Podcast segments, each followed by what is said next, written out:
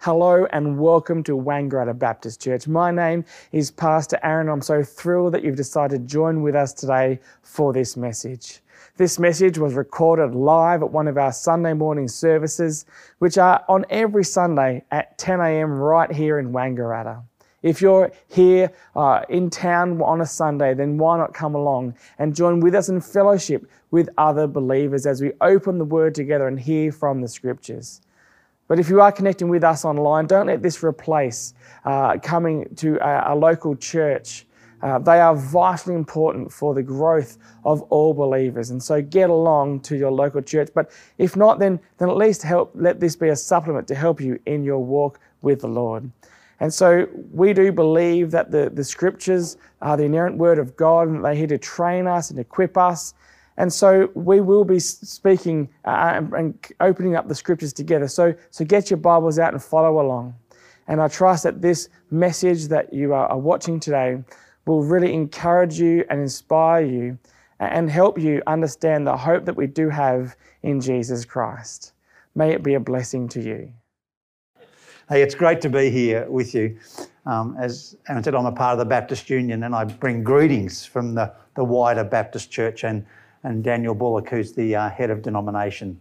And um, it's been so good in the last year to see how well our churches have flourished.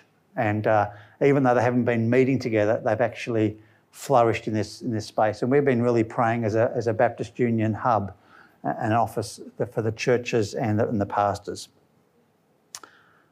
It, it, was interesting um, last week. I used to be the pastor at the Sale Baptist Church, as many of you know, for about 22, 23 years. And um, two and a half years ago, I resigned to take on this position as the regional pastor. Someone who just travels around Baptist churches and cares for pastors, drinks coffee, and gets paid for it. So it's a, it's a pretty good gig, really. Um, and, uh, and I love it. But, I, but I, I, I, resigned from my senior pastor role at Sale Baptist, and, and after um, the church searched for their new senior pastor, they put on my eldest son, really unbaptist thing to do. And um, he'd been on staff with me for about uh, 14 years, I think. Um, and, and so he, he's taken the church to a whole new level and a whole new space. Well, about a month ago, he rang me and said, Hey, Dad, how'd you feel like going back on the preaching roster? Like I took a real step back from Sale and hadn't really been involved in much. I said, oh, I'd love to. You want to put the old man back in the pulpit? That's, that's fine, you know, if you want to do that, that's fine. So last Sunday was my first Sunday preaching at Sale since I left. And it's the first time I'd really done anything in ministry at the church. And uh, I, I got up into the pulpit, and the screen at the back had this countdown clock of how long I was allowed to preach for. And I said, Oh my, things have changed here. I used to preach for as long as I liked, and no one would tell me off. And, and you know, as, as I've sat and watched my son, it's been really easy to fall into this comparison situation of comparing what he's been doing as to what I used to do. And uh, I've really fought against that. And the Bible teaches about not comparing us with others because it's, it's not a helpful thing to do. Um, it's not helpful for me because he's doing a much better job than I ever did. So it's not good for my self esteem to, to do that. But these two parables I want to talk about this morning are really parables where we are asked to compare. We're asked to compare two groups, two people, two situations. And uh, the, the parables that were read to us earlier in Luke 18, that, that parable of the unjust judge, you know, I, I don't know what you think about when you think of a judge and a court. You know, Wangaratta's probably got a courthouse, have they? Yep. yep. And it's probably this big, empowering building that's sort of, you know, in a prominent place. It's stable. You know, is, is it still the original building or is it a new one? Still the original building. So it's, you know, it, it is, you know, it is going to be something that everybody knows where the courthouse is, courthouse is in Wangaratta. And if you go past the courthouse at Wang when it's sitting, you will see people milling outside waiting for their time to be called before the judge. And that's, that's the image you get. You get this, you know, there's a structure, there's a timetable, and, and there's procedures, and there's policies, and there's law. And that's the way the courthouse functions. Take all that out, that's not how this court functioned. This court functioned in a tent. It travelled around a little bit like a circus. And in some sense, it was a circus. Because the judge sat, and then, but the judge decided who he would see and who he wouldn't see.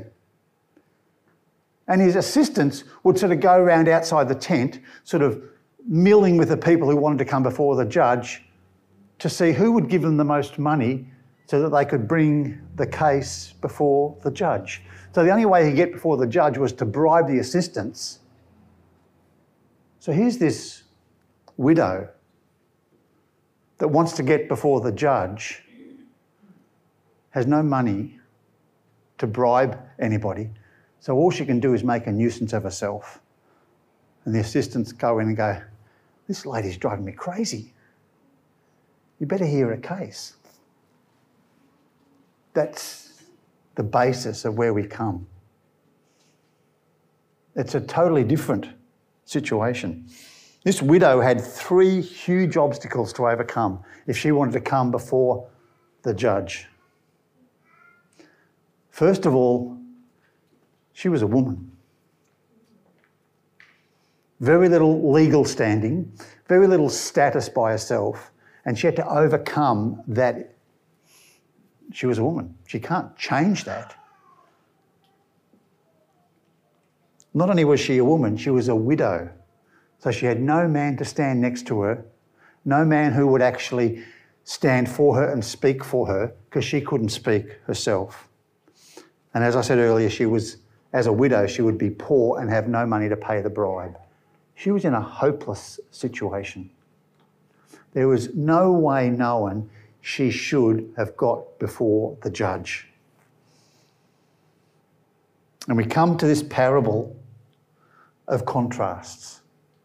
And Jesus tells the parable, we're told, because of a contrast. He says, I'm telling this to you. He said, Jesus told this parable, this is in Luke 18, verse 1, to show them that they should always pray and not give up. There's the first contrast. There's the first comparison. You either pray or you give up. That's your choices. You either keep on praying for what God has laid on your heart and, and what is really burdening you, or you just give up. Or a better translation might be to faint. I don't know if you've been with someone who's fainted, they just go, boom, and they're out like a light. And that's our choice. I can guarantee there's people here or watching online who have been praying and praying and praying for something, for a particular thing, a particular person, a particular situation. For six months, six years, maybe even 60 years. And you have a choice to keep on praying or to faint to give up. And this parable's here to say, don't give up. Don't give up. We're told to, to uh, always pray, to pray without ceasing. The only other option of that is to give up. Jesus then invites his disciples to contrast the widow with God's people the widow who we've, we've sort of touched on a little bit. This, this widow was a stranger. This widow wasn't known to the judge. This, this widow was coming to plead her case to a total stranger. In contrast, we come to our God as a part of his family. Someone who knows the hairs on our head, someone who knows and has walked with us and will never leave us. It's a huge contrast. We're not a stranger to our God. He knows what is burdening us. This widow had no access to the court system, no access to the, to the judge. Where God's people are welcome.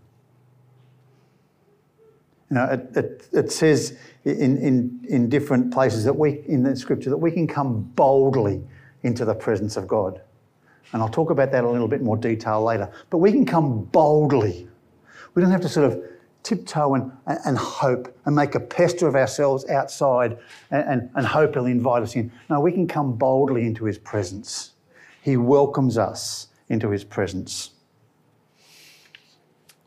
You know, when I leave here, I'll go to Wodonga, I'll go to my daughter's house, and I don't have to be with fear and trepidation, hoping, hoping that she'll be excited to see me, hoping that she'll have a place where I can sleep the night, hoping that she'll welcome me.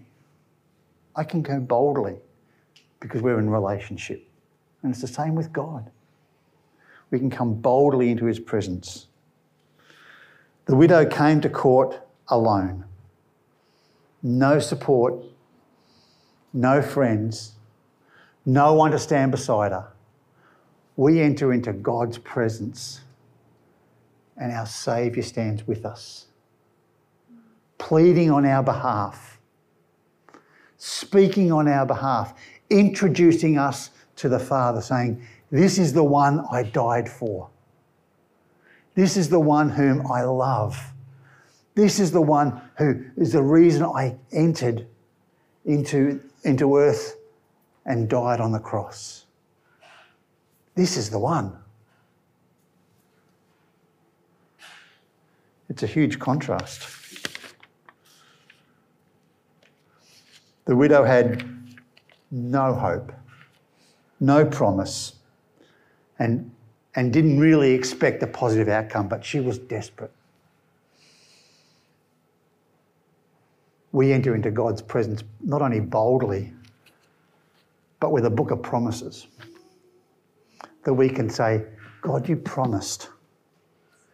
You promised me. You promised me you'd listen. You'd promised me you'd, you want the best. You promised me this. And we can enter into God's presence confidently because of the promises we can have and the, and the word of God we can stand on. The widow came into a court of judgment. A court of judgment. A court of law we come into a court of grace and mercy. We come into a place where, where our loving Father sits on a throne of grace.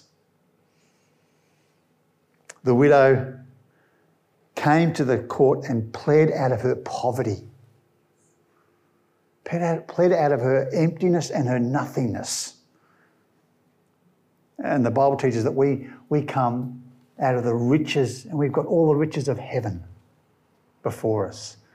And we, we come as privileged people.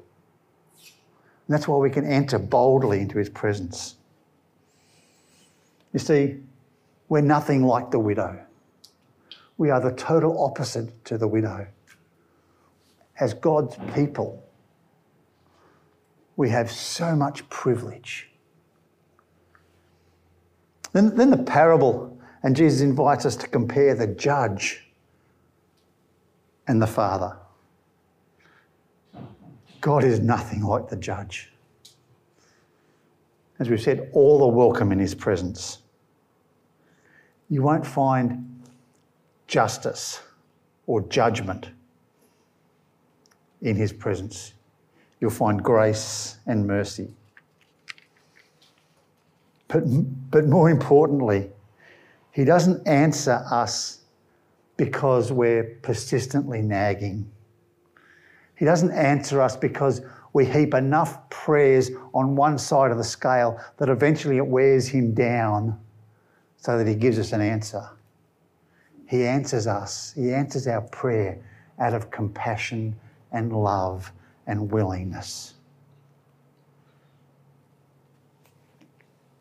This parable teaches us to come before a compassionate God, boldly claiming what is ours. We don't need to beg or plead. It's a life giving parable. It's an amazing parable. When I first became a Christian, I was taught, it wasn't called this, but I was taught worm theology. That I'm just a worm in this world.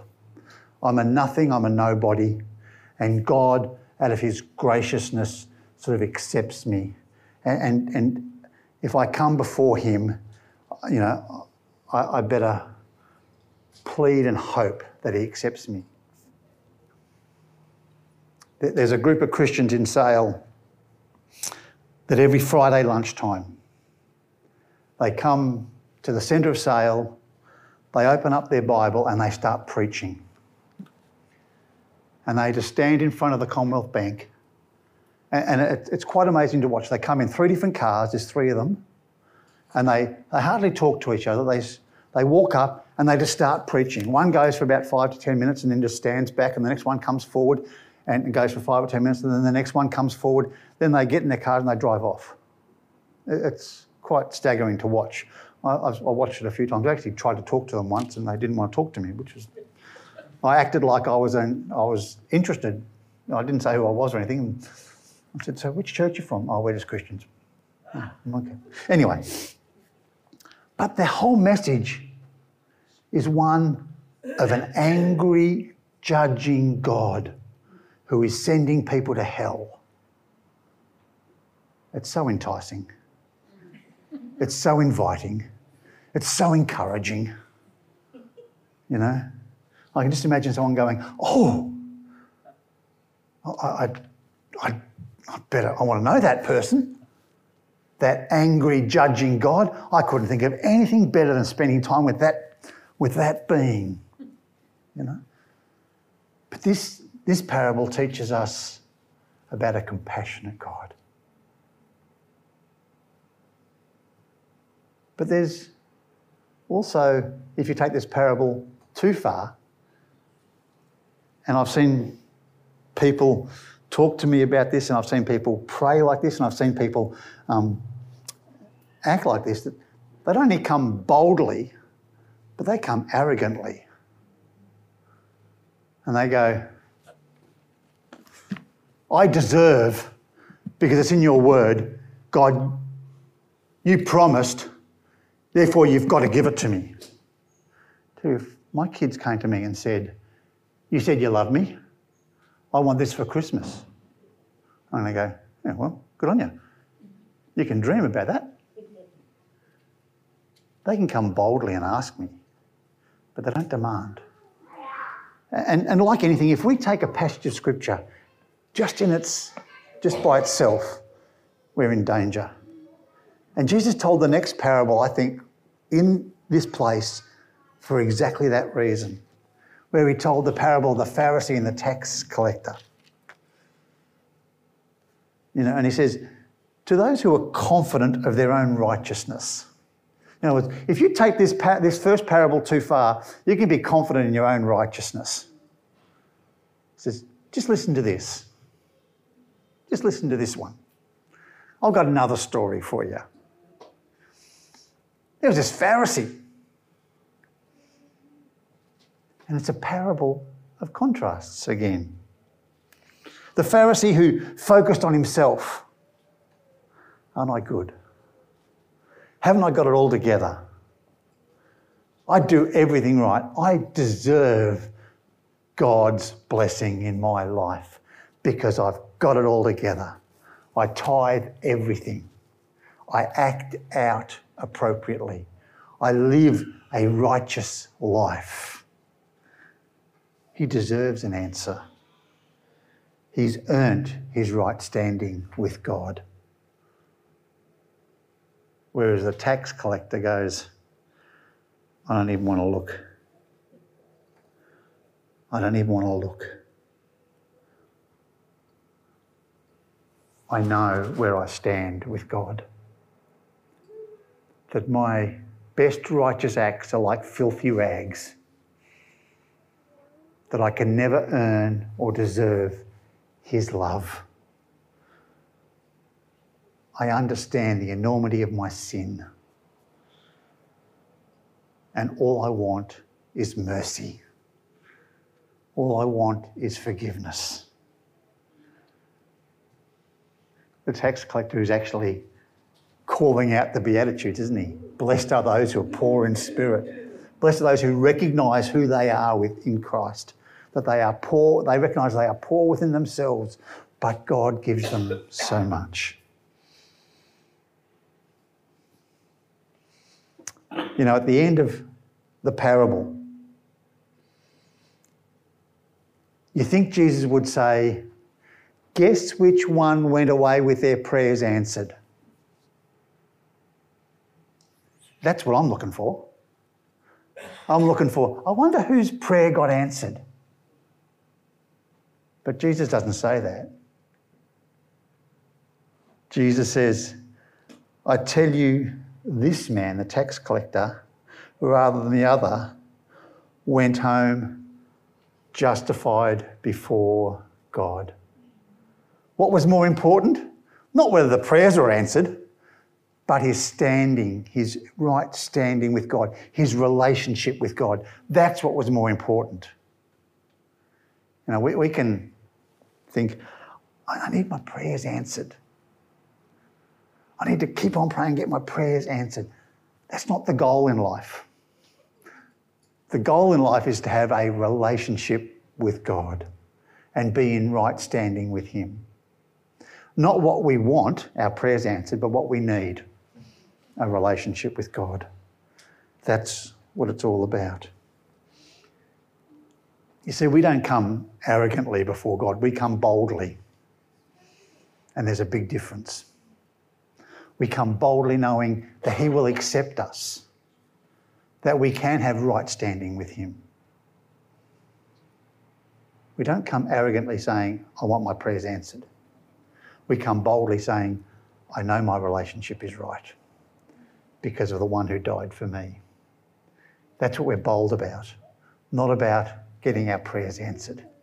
And I think it's really easy to sort of get those two things confused. Yes, we should keep on praying and never give up. And if you're one of those people who've been praying and praying and praying for someone, something, some situation, then my encouragement is the same as Jesus. Keep on praying. Keep on persisting. Not that the nagging will change God's mind, but what it means is you are living out your faith. What was the question in the first parable that Jesus asked? Will I find faith on earth? Why do you keep praying? Because you have faith that your prayers will change the situation. That's faith in action. You're praying and keep on praying is your faith in action. Never give up.